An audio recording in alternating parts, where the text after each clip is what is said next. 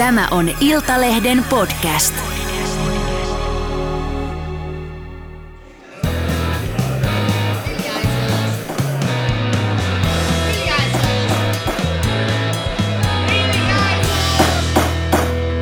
Politiikan puskaradio. Studiossa Juha Ristamäki. Elli Harju. Ja Lauri Nurmi. No niin, hallitustunnustelut jatkuvat kiivaina. Paita märkänä, puolueet painavat kasaan seuraavaa hallitusta ja ensi viikolla ollaan vihdoin siirtymässä ratkaisuvaiheeseen. Pitäisi selvitä siis, mitkä puolueet lähtevät säätytalolle neuvottelemaan sitten varsinaisesta hallitusohjelmasta.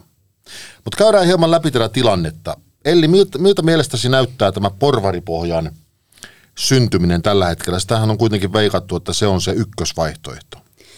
Joo, no kyllä se näyttää syntyvän, että ei ole mitään ihan niin kuin megalomaanisia ongelmia kuulunut niistä tunnusteluista, että tosiaan niin kuin meidän käsitys on, että, että, että kokoomus erityisesti perussuomalaisten kanssa nyt neuvottelee demareiden kanssa, no demareiden mukaan heidän kanssaan neuvotellaan vain näön vuoksi, sen takia, että kiritettäisiin niitä perussuomalaisten neuvotteluja ja pidetään jotenkin niin kuin peli ehkä jotenkin auki myös sinne demareihin, mutta joo, kokoomuksella ja perussuomalaisilla kyllä siellä varmasti ongelmia tai vaikeita asioita on, mutta, mutta kyllä mä uskon, että sieltä sopu syntyy. Sitten ihan kiinnostava nyt tämä RKPn asema, että pienestä puolueesta on, tulos aika jopa niin kuin ratkaiseva, että toki RKP nyt haluaa lypsää julkisuudessa niin paljon kuin vaan mahdollista, eli esittää kovin vaatimuksia, jotka ei persuille käy ja pyrkii sillä saamaan omia asioitaan läpi. Kuitenkin onhan meille nyt arvioitu, että, että RKPlle to, tosiasiassa sieltä suurin osa kuitenkin hallituksia haluaa, joten eiköhän sieltäkin sopu, sopu synny. Niin, RKPhan tulee sitten loppujen lopuksi hirveän mesomisen jälkeen saamaan edelleen kaksi ministeriä, mutta tällä kertaa ehkä vähän parempia ministereitä. Tai en tarkoita parempia ministereitä noin niin kuin ihmisinä, vaan, vaan niin kuin parempia salkkuja. Että tuota, jos se sitten se pohjoismainen yhteistyöministeri ja tasa-arvosalkku menee sitten jollekin muulle puolueelle. Kyllä vain neljä vuotta sittenhän, rakkaat kuulijat, muistutetaan teitä, mennään historiassa ja myös, niin jo, ja, ja, ja myös niitä, niitä, jotka eivät ole eri, erityisen rakkaita. Kyllä tuota, eli tasapuolisesti kaikkia. Niin 2019 hallitusneuvotteluissa säätytalolla hallitustunnustelija Antti Rinne ja hänen oikea kätensä Vesa Mauriala innovoivat, käytetään tämmöistä porvarillista nolla-sanaa innovoida, innovoivat tällaisen ratkaisun, että pitääksensä ruotsalaisen kansanpuolueen tyytyväisenä hallituksessa, niin annetaan tämmöinen yksi ja puoli ministerisalkkua RKPlle Eli oikeusministerin salkku meni Anna-Maja Henrikssonille, RKPn puheenjohtajalle, ja sitten kehitettiin tällainen kokonaan uusi pohjoismaisen yhteistyön ministeritehtävä, ja sen sai sitten Thomas Blunkvist. Ja Thomas Blunkvistin kohdalla kävi vain niin, että hänestä tuli niin näkymätön, että hän hupskeikkaa putosi näissä eduskuntavaaleissa, vaikka oli ollut valtioneuvoston jäsen. Aivan. Se on melkoinen temppu. Ja nyt sitten Hänellä kun... oli niin kova kiire siinä pohjoismaissa yhteistyössä. Niin. Kiertää Pohjoismaita. Nimenomaan. Ei ehtinyt näkyä Länsi-Uudellamaalla. Mutta sitten se, mikä tuota, nyt on oikeasti tällainen vakava paikka RKPssä sisällä on se, että kun kansanedustaja Eva Biode ja sitten osa piirijohtajista ja eduskuntaryhmässäkin muutama muu kuin Biode, niin he vierastavat tätä Jussi halla ja Riikka Purran Suomen sisuun kytkeytyvää halla suoraan Suomen sisuun ja Riikka Purralla sitten, sitten tuota osillise, osittain kytkeytyvää poliittista alkuhistoriaa ja pitävät sitä, sitä sitten liian, tuota, miten se nyt sanoisi, äärioikeistolaisena käytetään tämmöistä poliittisesti korrektia sanaa nyt. Sano niin, vaan se ei-poliittisesti korrekti versio. No halla aikanaan kirjoitti tekstin, joka oli tulkittavissa siten, että hän toivoi, että Eva Biaudet olisi joutunut raiskauksen uhriksi. Tämä on siis fakta. Tästä ovat myös muut tiedotusvälineet kertoneet, että tämä on tunnettu tosiasia. Niin nyt sitten, kun Evo Biaudet'n pitäisi yhtenä RKPn kansanedustajista hyväksyä hallitusyhteistyö perussuomalaisten kanssa, niin hän on julkisuudessakin kertonut, että hän ei aio näin tehdä. Ja vaikka Biode edustaa vähemmistöä, niin puolueessa on myös paljon sellaisia muita henkilöitä, jotka ajattelevat, että tämä yhteistyö perussuomalaisten kanssa on tikittävä aikapommi. Niin Orpo yrittää ratkaista tätä antamalla RKPlle muutakin kuin pohjoismaisen yhteistyön. Se on kyllä, se on kyllä totta. Tuo, tuo oli hienosti muotoiltu se, että, että kun oikein ollaan sydämistyneitä arvopohjasta ja arvoasioista, niin kyllä se asiasta unohtuu, kun saa kaksi kunnon salkkua. Että tämähän on niinku tavallaan ihan humpuukea taho keskustelu siinä mielessä. Ajattelee esimerkiksi RKPtä. Mun käsittääkseni esimerkiksi tässä nykyisessä hallituksessa he ovat olleet samassa hallituksessa kommunistien perillisjärjestön kanssa. Ja varmaan muistat, minkälaisia, uro, minkälaisiin uro, urotekoihin kommunistit aikanaan onnistuivat yltämään. Että siinä sitä riittää arvopohjaa mietittäväksi. Tai ajatellaan vaikka kokoomusta. 2017 ilmoitettiin perussuomalaiset ei missään tapauksessa käy hallitusyhteistyö teidän kanssa, siis Juha Sipilä ja Petteri Orpo ilmoittivat, koska teillä on niin huono arvopohja. Niin nythän se taas käy. Että kyllähän kun poliitikko rupeaa puhumaan arvopohjasta, niin kannattaa aina, aina niin kuin hieman olla varovainen, että kuinka, kuinka paljon siinä on niin kuin omaa pyrkyä saada omalle puolueelle jotain lisää hyvää tai omaa henkilökohtaista nostetta hakee. Niin, ja Koska siis, kylmät tosiasiat niin. puhuvat kuitenkin sen puolesta, että kyllä RKP ja hallitukseen vilahtaa, kun saa ne pari salkkua. Kyllä, ja sittenhän tässä on juuri hyvä palauttaa mieliin tämä 2017 alkuvuoden asetelma. Siinä tammikuussa eräs Petteri Orpo, joka oli kokoomuksen puheenjohtaja. Siis se on ymmärtääkseni se sama Petteri Orpo, joka on nyt kokoomuksen puheenjohtaja. Ah, joo, kyllä, kyllä, kyllä nimenomaan. Niin, se niin, ei ole köyliössä vaihdettu mikään kaksoisolettu. niin, niin, mä, mä en ole ainakaan kuullut, että se olisi vaihtunut matkan varrella, mutta jos joku tietää, niin kertokoon. Niin joka tapauksessa tämä sama Petteri Orpo tammikuussa 2017 omien lähimpien kokoomusstrategian kanssa päätti, että perussuomalaisen puolueen kanssa ei voi olla hallitusyhteistyössä, koska se on, perussuoma- koska se on kokoomuksen arvojen vastaista. Ja he toistivat julkisuudessa lukuisissa haastatteluissa, että on itsestään selvää, että kokoomus ei osallistu arvojensa vastaiseen hallitustyöskentelyyn. Tästä vuodesta 2017 perussuomalaisten maahanmuuttokannat ovat entisestään tiukentuneet ja, ja monet kriminaalipoliittiset kannatkin ovat samalla tasolla tai vähintään tiukentuneet. No, mutta sen myötä myös kokoomuksessa. Niin. Kokoomuksen arvot ovat muuttuneet. niin. Etkö ymmärrä nyt, Lauri? Ne ovat muuttuneet. Mut, Mutta tästä vielä tästä varsinaista asiasta, tästä näistä ongelmakoodista, niin jos itse en ole ihan täysin väärin ymmärtänyt, niin tämän porvaripohjan suurin kiistakohde tai mistä väännetään e- erityisesti on se työperäinen maahanmuutto. Mm ja että miten saadaan siitä siis ensinnäkin kokoomuksen ja perussuomalaisten välille tota, niin, niin, sopivat lausumat ja tietysti myös sitten tämän kaksikon ja RKPn välille, koska se kaikille, kaikille näille se on kovin tärkeä asia, millä tavalla se muotoillaan. Ja jos olen oikein ymmärtänyt, niin sitä ratkaisua haetaan, haetaan nimenomaan sieltä, että kiristetään sitä humanitaarista maahanmuuttoa edelleen – sitä varmasti erilaisilla perheen yhdistämisillä tai tulorajoilla tai jollain muilla asioilla voidaan kiristää, jolla ikään kuin ostetaan se, että perussuomalaiset sitten myöntyvät työperäisessä maahanmuutossa siihen, mitä muut, siis kokoomus ja RKP ajavat. Ja ainakin mitä itse eilen kävin, kävin taustakeskusteluja, niin, niin, niin annettiin ymmärtää, että esimerkiksi elinkeinoelämä on ollut hyvin vahvasti tässä liikkeellä myös perussuomalaisten suuntaan, koska elinkeinoelämällähän on niin kuin selvät, selvät intressit siitä, että työperäinen maahanmuutto ei, ei vähentyisi, vaan lisääntyisi. Mm, joo, ja siis kiinnostavaa se, että, että toisaalta sitten RKP näissä vastauksissaan hallitustunnustelija Orpolle sanoi, että heidän mielestään myös humanitaarinen maahanmuutto on voimavara ja liittyen myös tähän niin kuin työvoimapulaan, että se on se, mikä siellä niin kuin perussuomalaisia hiertää, mutta että se on se on varmasti se, mistä niin kuin RKP joutuu sit luopumaan tällä logiikalla, että, että, että sitä humanitaarista niin. maahanmuuttoa kiristetään ja panostetaan siihen, tai että tavallaan sitten perussuomalaiset joustaa sitten taas siellä työperäisen Ehkä niille toma- tomaattiviljelmille voi jatkossa saada sen työperäisen maahanmuuton kautta niitä ihmisiä, eikä pelkästään sen humanitaarisen maahanmuuton kautta. Niin, on tässä varmaan maksaa enemmän palkkaa. Se on kyllä ongelma. Se on, joo. Ja, ja, ja tota, vaikka, tässä... se, vaikka se saattaa kyllä olla RKPn arvojen mukaista se pieni palkkaisuus, mutta niin kuin, ehkä sekin voi muuttua jossain vaiheessa.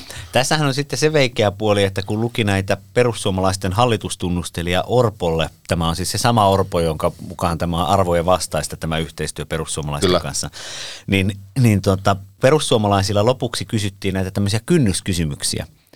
Niin sitten perussuomalaisethan oli määritellyt sen suurin piirtein niin, että että pitää kiristää huomattavasti Suomelle haitallista maahanmuuttoa. No, tämähän on puhtaasti neuvottelu- ja määrittelykysymys. No mitä on Suomelle haitallinen maahanmuutto?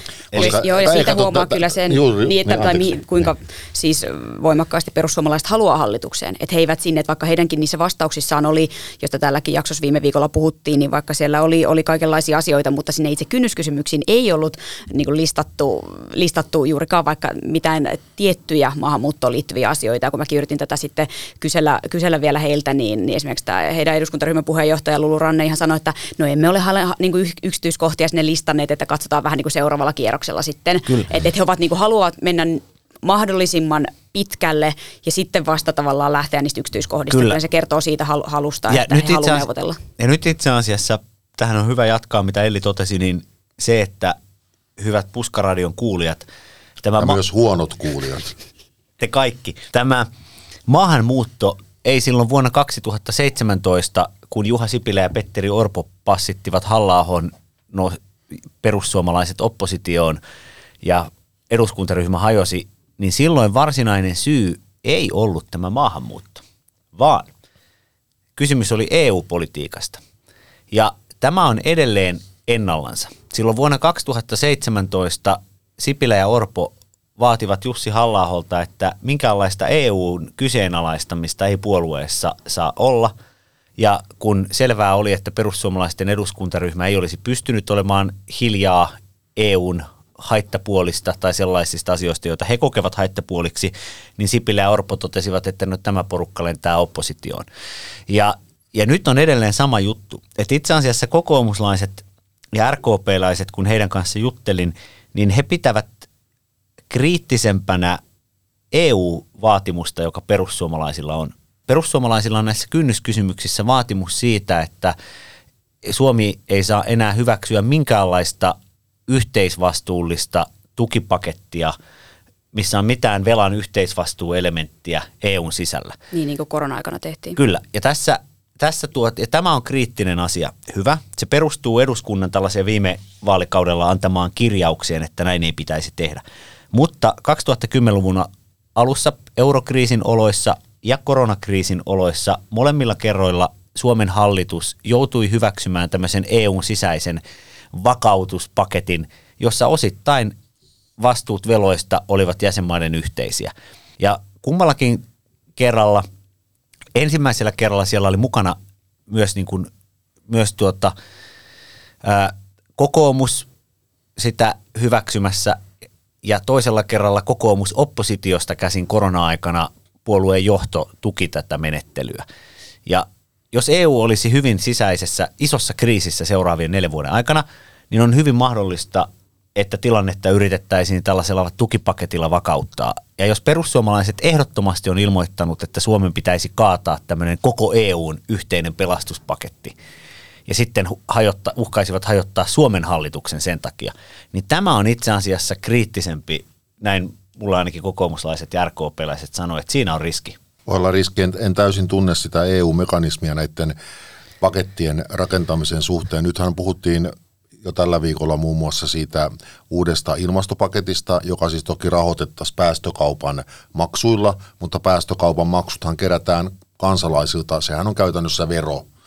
Ihan, ihan samalla tavalla kuin rakennetaan mikä tahansa paketti, missä me olemme nettomaksajia. Mutta se, siis sinänsä se kannan muodostushan nimenomaan ei, se on, sen kannan muodostus ei varmaankaan ole kovin, tai muotoilu kovinkaan vaikea, koska nimenomaan niin kuin mainitsit, se on eduskunnan kanta. Se on siis siinä elvytyspaketin yhteydessä, sillä niillä kannanmuodostuksellahan kokoomus aika lähti siihen mukaan oppositiossa, että valtiovarainvaliokunnan mietintöön laitettiin selvät kannat siitä, että tämä on ainutkertainen ja viimeinen yhteisvelallinen paketti, jonka Suomi hyväksyy. Koska silloinhan, niin muistan sen kyllä sen hyvin sen tiedotustilaisuuden, jossa tämä mainittu Petteri Orpo, joka tiettävästi on edelleen se sama Petteri Orpo, ja sitten Kai Mykkänen olivat paikalla ja kertovat, että tämä on nyt ryhtiliike Suomen EU-politiikassa, että tämän jälkeen ei enää näitä yhteisvelallisia paketteja tule. Niin sitä niin juuri, että mikä se ongelma sitten niin suuri on, jos kokoomuskaan ei sitä halua, mutta näkeekö kokoomus jotenkin, onko he jonkinlainen vastuunkantaja, että jos näin kuitenkin kävisi, niin sitten he voisivat yhdessä EUn mukana siihen lähteä, koska eivät ole lähtökohtaisesti niin kuin EU-kriittinen puolue, mutta mikä, mikä tässä on, jos, no jos kokoomuskaan ei halua kokoomus pettää aina. No, niin. no itse asiassa se, siis se ongelma, on, ongelma on tämä, että kun meillä on Euroopan unionin ja Naton kaltaisia ö, kansallisvaltioiden liittoja, joissa on päätetty, että hoidetaan yhdessä vaikka yhteismarkkinoita ja ihmistä eli taloutta EUn sisällä. Sitten meillä on sovittu Natossa, että hoidetaan yhteisesti puolustus. Ja näissä on molemmissa on, on tuota, Natossa yli 30 ja EUssa sitten lähemmäs 30 jäsentä. Niin kun tulee oikein tiukka paikka, niin näissä molemmissa liitoissa päätetään ja usein isot maat päättävät, että... Jota Suomi ei ole. Kyllä. Ja nyt sinä juuri sanoit sen. Koska Suomi ei ole iso maa eikä Suomesta tule isoa maata, niin sellainen tilanne on Suomelle aidosti kutakuinkin mahdoton, kyllä, mutta, että mutta, Suomi yksin joo, olisi kaatamassa. Tämä meillä on ymmärrä, mutta kerro, kerro meille, että mikä tässä on se ongelma, koska meidän nykyisen istuvan hallituksen kanta on tämä. On se sama kanta, mistä tästä nyt puhutaan. Suomi sanoo ei, uusille yhteisvelallisille paketeille. Se on myös Marinin hallituksen kanta. Kyllä. Niin mikä tässä on nyt se ongelma, että se kirjattaisiin myös seuraavan hallituksen hallitusohjelmaan. Jos sitten isot pojat ja tytöt Ranskassa ja Saksassa päättää, että tulee uusi rahasto, niin sehän tulee riippumatta siitä, mitä mieltä me täällä olemme siitä. Niin tuleekin. Ja sitten siinä tilanteessa juuri, juuri kokoomuslaiset ja RKP-läiset pelkäävät sitä, että perussuomalaiset haluaisi pitää ehdottomasti kiinni tästä kannasta ja uhkaisi hajottaa hallituksen, koska he epäilevät, että perussuomalaiset eivät ole vielä ymmärtäneet sitä, että ei itse asiassa erilaisten kantojen ja klausuulien ja julistusten, niitä ei ole koskaan tarkoituskaan ottaa tosissaan, vaan ne sitten muutetaan siinä tilanteessa, jos todetaan, että näin pitää tehdä. Silloin eurokriisin aikana 2010-luvun alussa Jutta Urpilainen piti paperia ja selitti, että nyt on hankittu Kreikasta vakuudet ja enää ei kuulkaa tällaisia yhteisvelallisia no, no, Lauri Nurmi, tule. voitko vielä selittää minulle, kun ymmärrän politiikasta niin vähän,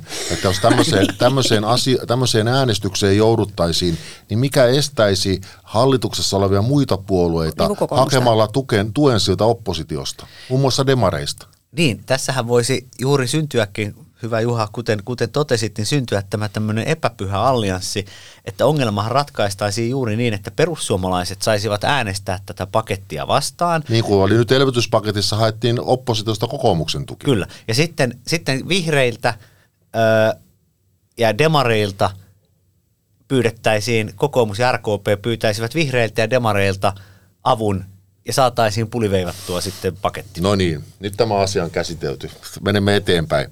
Hyvä Lauri, että päästiin maaliin tässä asiassa. Se yksi asia, mikä on tässä tosiaan hiertänyt vielä näiden edellä mainittujen lisäksi, on se bensan hinta. Se liittyy tietysti ilmastokysymyksiin, ja se käsittääkseni on aika vaikeasti ratkaistavissa.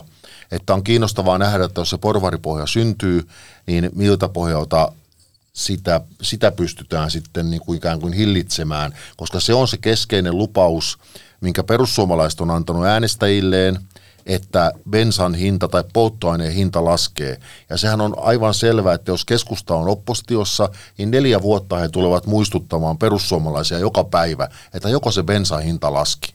Joo, siis todellakin, ja miten me taidettiin tuossa, silloin viime viikolla, muistan perjantaina, kun ne tunnustelukysymykset, tai siis ne vastaukset saatiin puolueelta, niin, niin sen huomasi sieltä kyllä, että ehkä perussuomalaisille kuitenkin ne kynnyskysymys sen työperäisen maahanmuuton lisäksi on se bensan hinta, eli, eli tavallaan se ilmastopolitiikassa pystytään niitä ratkaisuja hakemaan sit sitä kautta. Se on se jakeluvelvoitteen lasku EUn minimiin ja, ja sitten polttoaineveron laskeminen No sanotaan näin, että, että jos nämä toimet tosiaan tehdään, no ensinnäkin se jakeluvelvoitteessa se ei ole kokoomukselle niin aivan yksinkertainen, koska kuitenkin ää, biopolttoaineen tuottajille on, on, on yrityksille niin kuin luvattu, että ensi vuoden alussa se jakeluvelvoite pomppaa, ja jolloin sitä tarvetta sille uusiutuvalle polttoaineelle on enemmän, ja jos tavallaan se vedetäänkin takaisin, niin se on aika huono signaali näille, näille yrityksille, ja sen takia se ei kokoomukselle ihan yksinkertainen lähteä sitä laskemaan. No toisaalta myös tämä polttoaineen veron laskeminen, koska siitähän tulee valtiolle aika paljon tuottoja, niin sekin pitäisi jollain sitten kompensoida. kompensoida. Toki auto, autoilun sähköistyminen muutenkin vie, vie niin kuin polttoaineveron tuottoja valtiolle, joten ymmärrän, että se ongelma pitää muutenkin jo niin kuin pitkällä aikavälin ratkaista, mutta mut anyhow silloin tavallaan tämmöisiä vaikutuksia. Mutta, ja, ja tietysti mm, se, että varmaan, että jos polttoaineen hintaa, verotusta lasketaan, niin sitten pitää ne lisäpäästöt No juurikin näin. tai ja ne se, va- korvaavat juurikin päästöt näin. hakee ja jostain siinä ei muualta. ole edes ongelma tämä Suomen 2035 hiilineutraaliustavoite, joka on vaan niin kuin Suomen tavoite, toki lakiin kirjattu, mutta siinä tulee vastaan nämä EUn velvoitteet. Eli EU on, eh, velvoittaa Suomea vuoteen 2030 mennessä jo tällä niin sanotulla taakajakosektorilla vähentämään päästöjä, joissa suurimmat päästöaiheuttajat on maatalous ja liikenne. Ja ehkä arvaatte, että Sipilän kaudella 2015-2019, kun päätettiin näistä liikenteen tota, päästövähennyksistä, niin päätettiin painottaa sinne liikenteeseen Loistavaa. ne päästövähennykset, eikä sinne maatalouteen. Myös, koska Kyllä. saatiin samalla biopolttoaineen tuotantoa. Se oli niin kuin vo- muuten- pelkkää voittoa. Nyt, nyt, niin, mu- nyt muuten nähdään se, Nyt mitä, nähdään mitä, se mitä ke, miten Kepulle käy, kun he jättäytyvät oppositioon. Joo. Alkaako lisäpäästöjä hakeminen maataloudesta? Niin, no siis se on oikeasti se tavallaan, sehän saa nähdä, miten perussuomalaiset siihen suhtautuu. Totta kai kokoomuksellekin hankala, mutta kyllä perussuomalaiset on väläytellyt, muistan meidänkin tuolla studiossa Ville Tavio sanoi, että no ei niitä velvoitteita tarvitse noudattaa, että sanotaan vaan EUlle, että ei me tehdä niitä.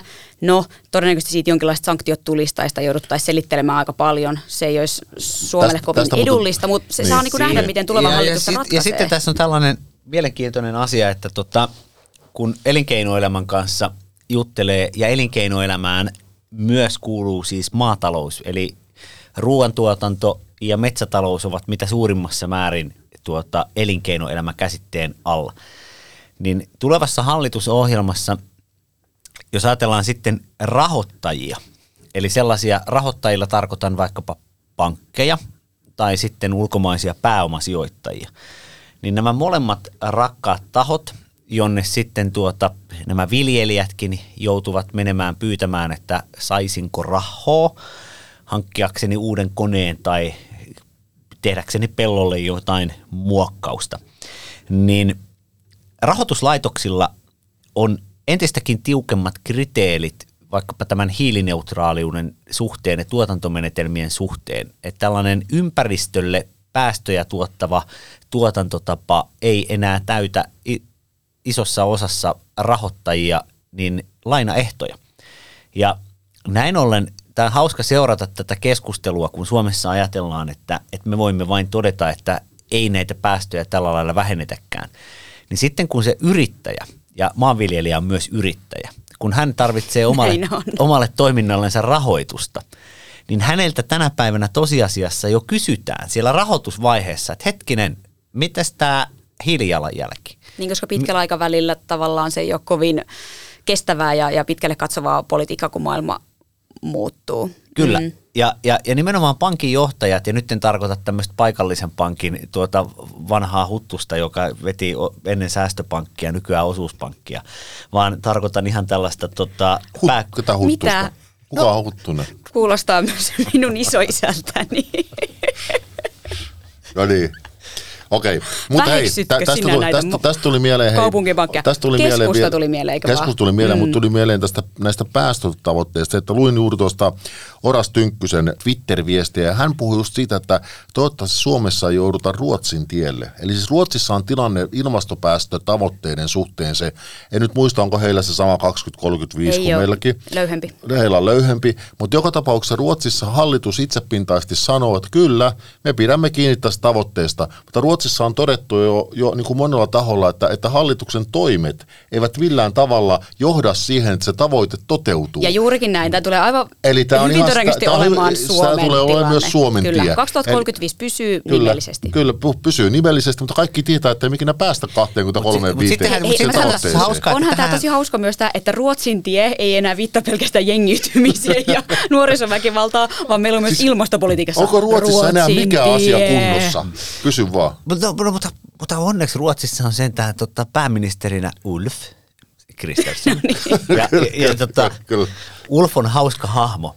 Ja tämä nyt, mä mietin, että toivottavasti Ei siitä pojat Ruotsille. to, toivottavasti tuota, ä, Orpo ei nyt, eli Petteri, mutta koska, koska Marin ja Saarikko puhuttelivat Orpoa vaalikeskusteluissa, Petteri hyvä, Petteri hyvä, mikään tämmöinen kevyt tapa ä, osoittaa su- suurta arvostusta ihmistä kohtaan. Siis su, kun, kun, kun etunimellä julkisesti puhuttelet kilpailijasi, Näinkö että, tulkitset? että hyvä Petteri, rakas Petteri, se on, se on, se on suurta arvostuksen osoitusta. No mutta joka tapauksessa, niin tämä Ulfhan on muuttunut siis Ruotsissa vitsiksi, juttelin tästä ruotsalaisten suurimpien tiedotusvälineiden politiikan toimittajien tuota kanssa, ja he pitivät Ulf Kristerssonia vitsinä. Miksi?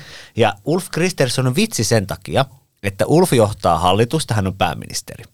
No, kuitenkin Ulfilla ei ole hallitusta, ellei ruotsidemokraatit eli Sverigedemokraatit näytä, Eli pe- peukkua, näytä peukkua kaikelle, mitä hallitus tekee.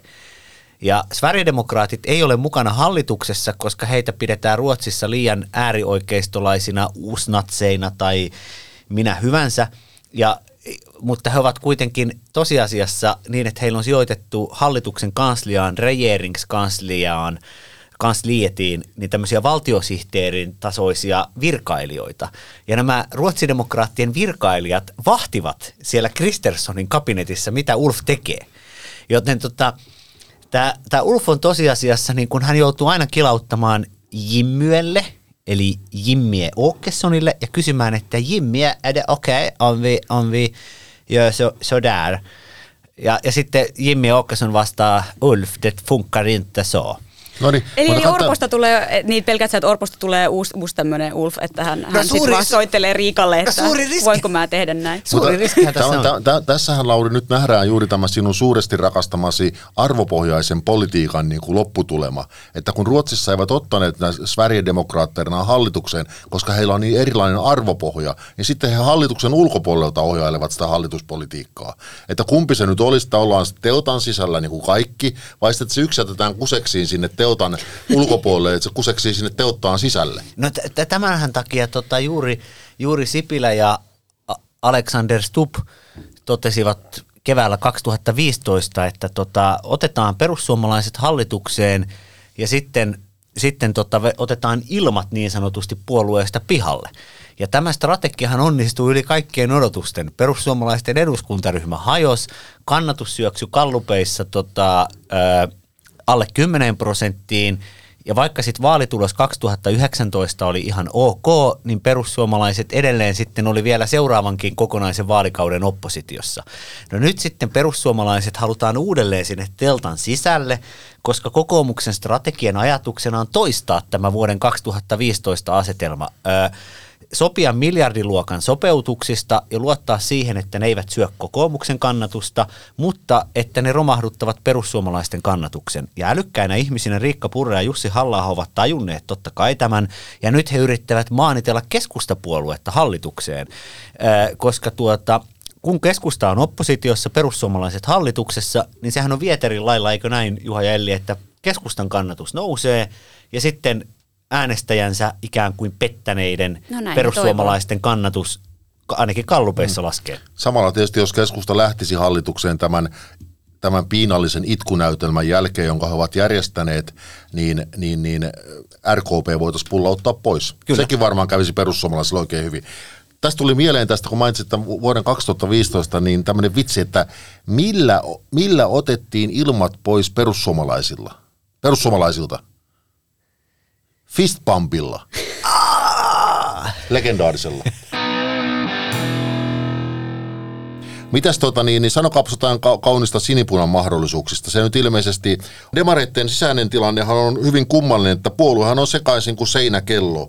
Nyt on tullut ilmi, että Tytti Tuppurainen haluaa hallitukseen, Krista Kiuru ei halua hallitukseen, Antti Lindmanista ei oikeastaan tiedetä, koska ei tiedetä, että onko hän tuota, niin, niin, Eero Heinaluoman kanssa jo laatinut nelivuotissuunnitelman, että millä askelmerkeillä nyt hiivitään kohti loistavaa tulevaisuutta, se on vielä paljastamatta. Ja sitten on tietysti puolueen puheenjohtaja Sanna Marin, joka kaikesta päätellen ei halua nyt leikkiä enää kenenkään kanssa. Onneksi Marin voi va- aloittaa valmistautumisen koko Euroopan laajuiseen mainoskampanjaan.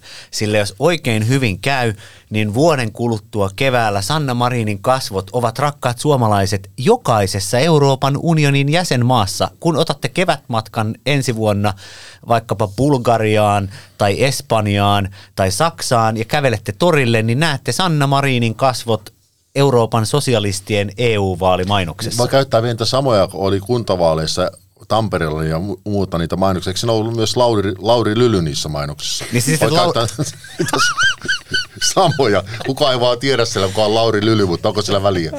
Eli, eli, siis, eli siis kerrotaan siis, että Marinistahan ve, kaavaillaan ainakin vahvaa vaihtoehtoa niin sanotuksi Spitsen kandidaatiksi, eli vuoden kuluttua käytävissä Euroopan parlamentin vaaleissa Euroopan sosialistipuolueet asettaisivat Marinin kampanjansa keulakuvaksi.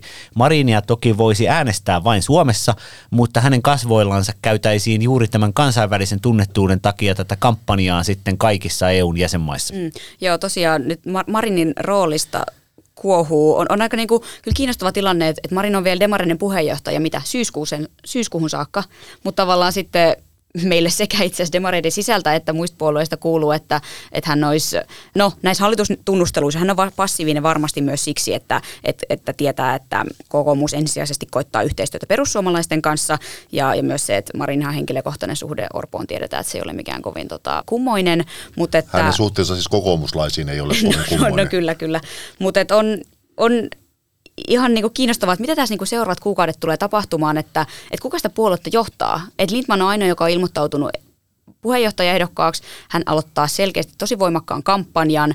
Hän on eduskuntaryhmän puheenjohtaja, joten toki hänellä on jo nyt mandaatti jollain tavalla niin kuin johtaa puolueen politiikkaa monin tavoin, mutta, mutta se, että puheenjohtaja itse on niin. lähteiden mukaan passiivinen näissä neuvotteluissa, e-, ei ole niin kuin, josta on kuullut myös heittänyt hanskat tiskiin, kuten Ilta-Sanomilla oli, oli sitaattia ja meillä oli, että, että, että hän näyttäisi ihan keskisormeen Orpolle, niin mikä tämä, mikä tämä hänen niin kuin, roolinsa tiedä, se, on, se, on, se on mielenkiintoinen senkin takia, että, että tietysti niin kuin, kyllähän demareitten siellä tiedetään myös se, että, että Marinin ansiosta puolue kuitenkin teki vaalivoiton. Mm. Sai kolme kuutta kansanedustajaa ja kannatuskin nousi puolitoista prosenttiyksikköä tai sitä luokkaa. Eli tavallaan se hänen johdollaan tehty taktiikka, tämä voimakas niin kuin vasemmista, vasemmalle vetäminen ja blokkiuttaminen toimi siis siinä mielessä, mutta ei tullut sitä pääministeripaikkaa. Ja nyt se on vähän erikoista, että hän on kuitenkin ikään kuin nyt vetäytynyt ainakin siltä näyttää niin kuin taustalle ja näyttää, että hän ei, hän ei tästä vaalivoitosta huolimatta käy kuitenkaan niin kuin keskusteluja siitä, että pitäisikö, voisiko demarit mennä hallitukseen. tästä... Va- vaikka siis niin kuin totta kai on varmaan selvää, että he ymmärtävät kyllä, että, että porvaripohjaa tässä alun ehkä niin kuin yritetään, mutta niin kuin, tämä porvaripohja voi kaatua monilaisiin, monilaisiin syihin. Kyllä, no itse asiassa STPn sisältähän kerrotaan tällainen asetelma, että eduskuntaryhmä on oikeastaan se, joka puoluetta tällä hetkellä johtaa. Eli Eli, eli eduskuntaryhmä on kokoontunut eilen ja eduskunt, eli torstaina, ja eduskuntaryhmä, ja se on kokoontunut aikaisemminkin. Ja näissä eduskuntaryhmän kokouksissa on päätetty, että STP voi keskustella hallitukseen menemisestä, jos kokoomus suostuu kolmeen ehtoon. Ei leikata sotesta, ei leikata sosiaaliturvasta eikä leikata koulutuksesta. Ja mitä sanoi VMn Mika Niemelä Hesarille just pari päivää sitten, että jos tähän kuuden miljardin sopeutukseen ensi kaudella halutaan, niin se vaatii leikkauksia noista kolmesta tai ainakin Juuri jostain niistä. Ja, ja nämä, nämä kolme kohtaa on kerrottu kokoomukselle. Ja kun ne on kerrottu kokoomukselle, niin STPllä ei ole eriko, erityistä aikomusta pitää mitään yhteyttä kokoomukseen, vaan koska he kokeneina politiikan asiantuntijoina, kun ovat ihan jopa poliitikkoja itsekin, niin tietävät ja näke, näkevät sen.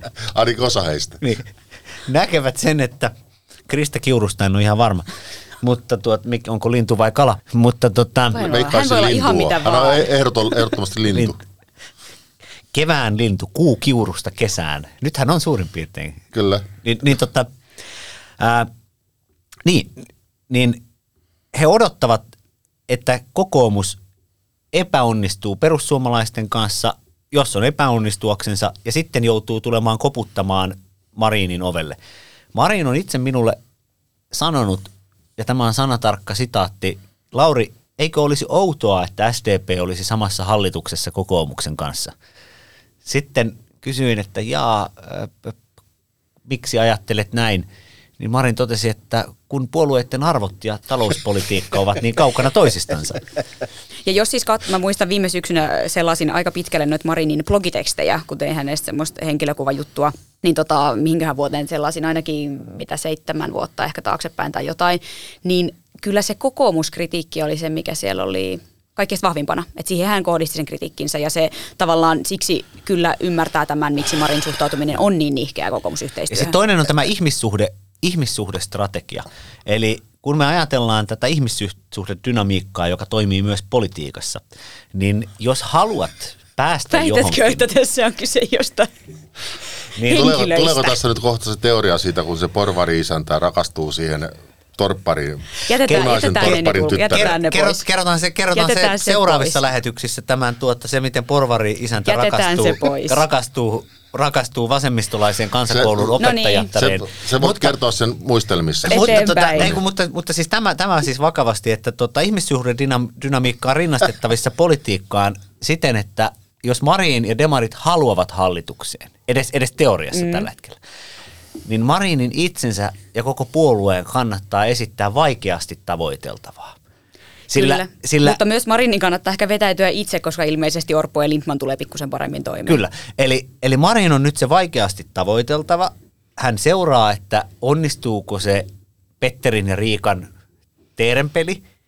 Ja sitten jos siellä tulee Banks, niin Marin tietää, että Routa Porsaan kotiin ajaa ja vaikka Orpoa kuinka harmittaisi, niin hän joutuu näppäilemään siinä. Slaidaa Marinin DMään. Ääni. Tää, Me puhut- Anteeksi. Mikä, mikä tämä on? Joku uusi, uusi somealusta. Se, oli, se on, tap- tämä on varmaan joku uusi, uusi Voi juttu. kauhistus. Mutta no niin, hei, mutta, haluan, yksityisviesti. mutta haluan sanoa vielä pari asiaa tästä. Ensinnä, Mill, missä se menee? Instagramissa? Voiko siellä lähettää Se voi, kyllä voi, Niin. kyllä voi. Pari asiaa Mehän tästä- viime jaksossa tästä- puhuttiin täällä siitä tinder että minkälainen tämä Tinder-kuvio on, niin tässä on ihan samanlainen tämmöinen parisuhde, tota, parisuhteen alkumetrit. Niin. Mutta haluan sanoa vielä tästä hieman tästä, tästä kun mainitsitte, että, että Marini tästä antipatiasta kokoomusta kohtaan, niin jotenkin tuntuu niin kuin kovin historiattomalta esimerkiksi semmoinen ajatus, että hän on kuitenkin Tampereelta kotosi. Tampereella on niin vuosikymmenet Tamperetta ja kaikki niin kuin Tampereen ikään kuin dynaamiset hankkeet menneenä vuosikymmenenä tehtiin Aseveli Akselin toimesta, joka on siis demarit ja kokoomus.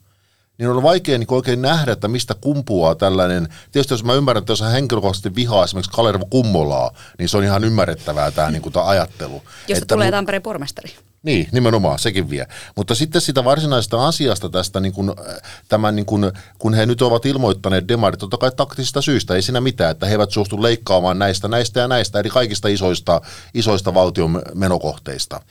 Ja VMn ennusteen mukaan siis ens, ensi vaalikaudella Suomi ottaa velkaa vuosittain 14-15 miljardia euroa, siis julkinen, julkinen puoli jos ei tehdä mitään. Niin kyllä mä, ymmär, kyllä mä nyt jotenkin niin kuin näkisin, että jos kuitenkin päädyttäisiin siihen, että porvaripohja kaatuu ja sitten demarit tulevat mukaan neuvotteleen, niin ei demaritkaan nyt ihan niin, niin kuin, äh, miten mä sanoisin, Suomen kannalta tuhoisia tuhoisia ole, etteivätkö he ymmärtäisi, että aika voimakasta sopeutusta tarvitaan, että jotta saadaan esimerkiksi tämän niin kuin 14-15 miljardin vuosivelan niin kuin vauhti jollakin tavalla niin kuin katkeamaan. Kyllä, ja sittenhän Marinista ja tästä Tampereen aseveliakselista on sanottava se, että Pekka Paavola muuten kuoli vähän aikaa sitten. kyllä rauhaa, rauhaa hänen muist- muistollensa, niin tota, Tampereella, jossa itse asiassa työskentelin tämän saman pörssiyrityksen palveluksessa Aamulehti nimisessä lehdessä, jota demarit kutsuivat lahtarilehdeksi, mutta he lukivat silti aamulehteä. Nyt olet Iltalehdessä seuraava, seuraavaksi ehkä Yölehti. niin, niin, niin, tuota, aamuyön lehti. Aamuyönlehti, Koska- aamu, niin, niin, tuota, Marin Tampereella johtaessansa kaupunginvaltuustoa, niin oli keskeisesti vaikuttamassa seuraaviin hankkeisiin, valtavaan ratikkahankkeeseen, jonka nimenomaan Nyt mentiin yksityistä mitä? asuntotuotantoa ja, ja tuota elinkeinoelämää ajateltiin hyödyttävän. Ja sitten tämä massiivinen, täysin mahtipontisen suuruuden hulluus eh, hipova Tampereen uusi jäähalli-areena. Ja, ja sitten hän nimenomaan hehkutti, että hän on innostunut jääkiekosta. Kyllä. Ja nähdäkseni nämä kaikki hankkeet, tämä massiivinen ratikka, asuntotuotantohanke, jäähallihanke ja jääkiekko ovat lähempänä kokoomuslaista. Totta kai. Siis hän on oikeasti niin kuin kaappikapitalisti, joka vaan niin kuin nyt morkkaa valtakunnan Ei tasolla edes sitten koko... champagne-sosialisti, Ei. vaan Kyllä. No mitä tästä voi muuten vai? Mennään vielä eteenpäin hieman tästä hallitustunnustelulistalla. Niin mitä mieltä olette nyt tästä keskustan tilanteesta? No todella kiinnostavaa oli, anteeksi keskeytyykö? Ei, ei, Mä ei olen ollenkaan, ole hyvä vaan. täpinöissäni niin tästä saadaan Saadaanko tälle vuodelle kuinka monta puheenjohtajavaalia? En tiedä, mutta siis oli kiinnostava kansanedustaja, pitkälinjan, pitkälinjan kansanedustaja Hannu Hoskonen hän eilen, eilen tota päätti, päätti nyt avata sanaisen arkkunsa ja sanoi, että Saarikon pitäisi lähteä. Ja hän kuulemma, nyt en muista mitä ne kuinka paljon hän oli kentältä saanut palautetta, mutta sanoi, että sitä on paljon, puhuuko jopa sadoista. Että, tota, vaikea nyt ihan arvioida, että kuinka laajasti sitä ärtymystä on, mutta, mutta, mutta kyllähän sen ymmärtää. Ja siis onhan tämä tavallaan meilläkin, olisimme voineet niin kiinnittää tähän aikaisemmin jo huomiota, että ollaan paljon puhuttu ja uutisoitu siitä, mitä vihreille käy ja millainen pudotus vihreillä oli. Ja että Maria Ohisalo heti vaalien jälkeen ilmoitti, että hän jää pois, mitä mekin osattiin jo odottaa. Ja nyt siellä on puheenjohtaja kisa käynnissä. Mutta kyllähän se olisi ihan luonnollista, että keskusta kaksien huonojen vaalien jälkeen olisi, olisi tekemässä niinku radikaaleja muutoksia, mutta ei kai sellaisia nyt ainakaan vielä näkynyt. Ei ole näkynyt vielä ja yritin kanssa tuossa itse, itsekin kysellä, että kuka nyt sitten haastaisi tai kuka lä- lähtisi haastamaan Annika Saarikkoa. Ja ainakaan vielä ei mitään, mitään nimiä löytynyt. Huomasin kyllä, että esimerkiksi Katri Kulmunen oli käynyt tuossa Oi, oi, oi, puhumassa tuossa Sanna Ukkolan uudessa ohjelmassa siitä, että miten pu- istuva puheenjohtaja kantaa tietysti vastuun. No totta kai Katri Kulmuni mielellään näin sanoo, koska, koska Annika Saarikko syötti hänelle katkeraa kalkkia silloin eh, ja kaatoi, kaatoi Kulmunin. Että en tiedä, oli, olisiko Kulmunen, Kulmuni semmoinen hahmo, joka lähtisi Saarikkoa haastamaan. Että jossain vaiheessahan nyt pitäisi sitten pikkuhiljaa niitä ruveta tota niin, tuleen esiin, jotta, jotta kesän aikana voitaisiin sitten käydä tämmöinen puheenjohtajakamppailu. No, Koska eikö, sy- eikö keskustallakin syksyllä ole puo- puoluekokous sen takia, että valitaan presidenttiehdokas? Kyllä, ja sitten samallahan voidaan tietysti vaihtaa puheenjohtajaa, Niin jos, jos, No tässähän tai nyt on- käydä puheenjohtajataisto. Tässähän nyt on se syytä tehdä tämmöinen pieni, jotta rakkaat kuulijat ja ei niin rakkaat, ei niin kuulijat, rakkaat, niin. niin Hyvä. tota, kysyisitte, kär, kysyisitte kär, kärryillä siitä, että mitä keskustan sisällä menee. Niin neljä vuotta sitten, 2019, Juha Sipilä ilmoitti vaalien jälkeen heti, että hän luopuu puheenjohtajatehtävästä. Ja, mutta jo ennen tätä vaaleja ja ennen Sipilän luopumisilmoitusta, niin eräs Annika Saarikko oli silloin hallitustunnustelijan asemassa olleelle Antti Rinteelle kuiskutellut, että Antti, että älä tee diiliä kokoomuksen kanssa, että Sipilä kyllä luopuu ja sitten minä ja Antti Kurvinen ja Antti Kaikkonen voimme kyllä mielellään tulla hallitukseen. Ja näin myös tapahtui. No sitten sen jälkeen tuota, keskustalaiset sisäpiirilähteet kertovat, että Sipilän lähipiiri ei välttämättä arvostanut sitä, että Sipilä oltiin syöty jo ulkoapäin e- etukäteen. Sisäänpäin. Si- Sisältäpäin. Sisältäpäin. Niin. Jo etukäteen tämmöiseksi rammaksi ankaksi, kun, kun tuota vaalitappio hämötti.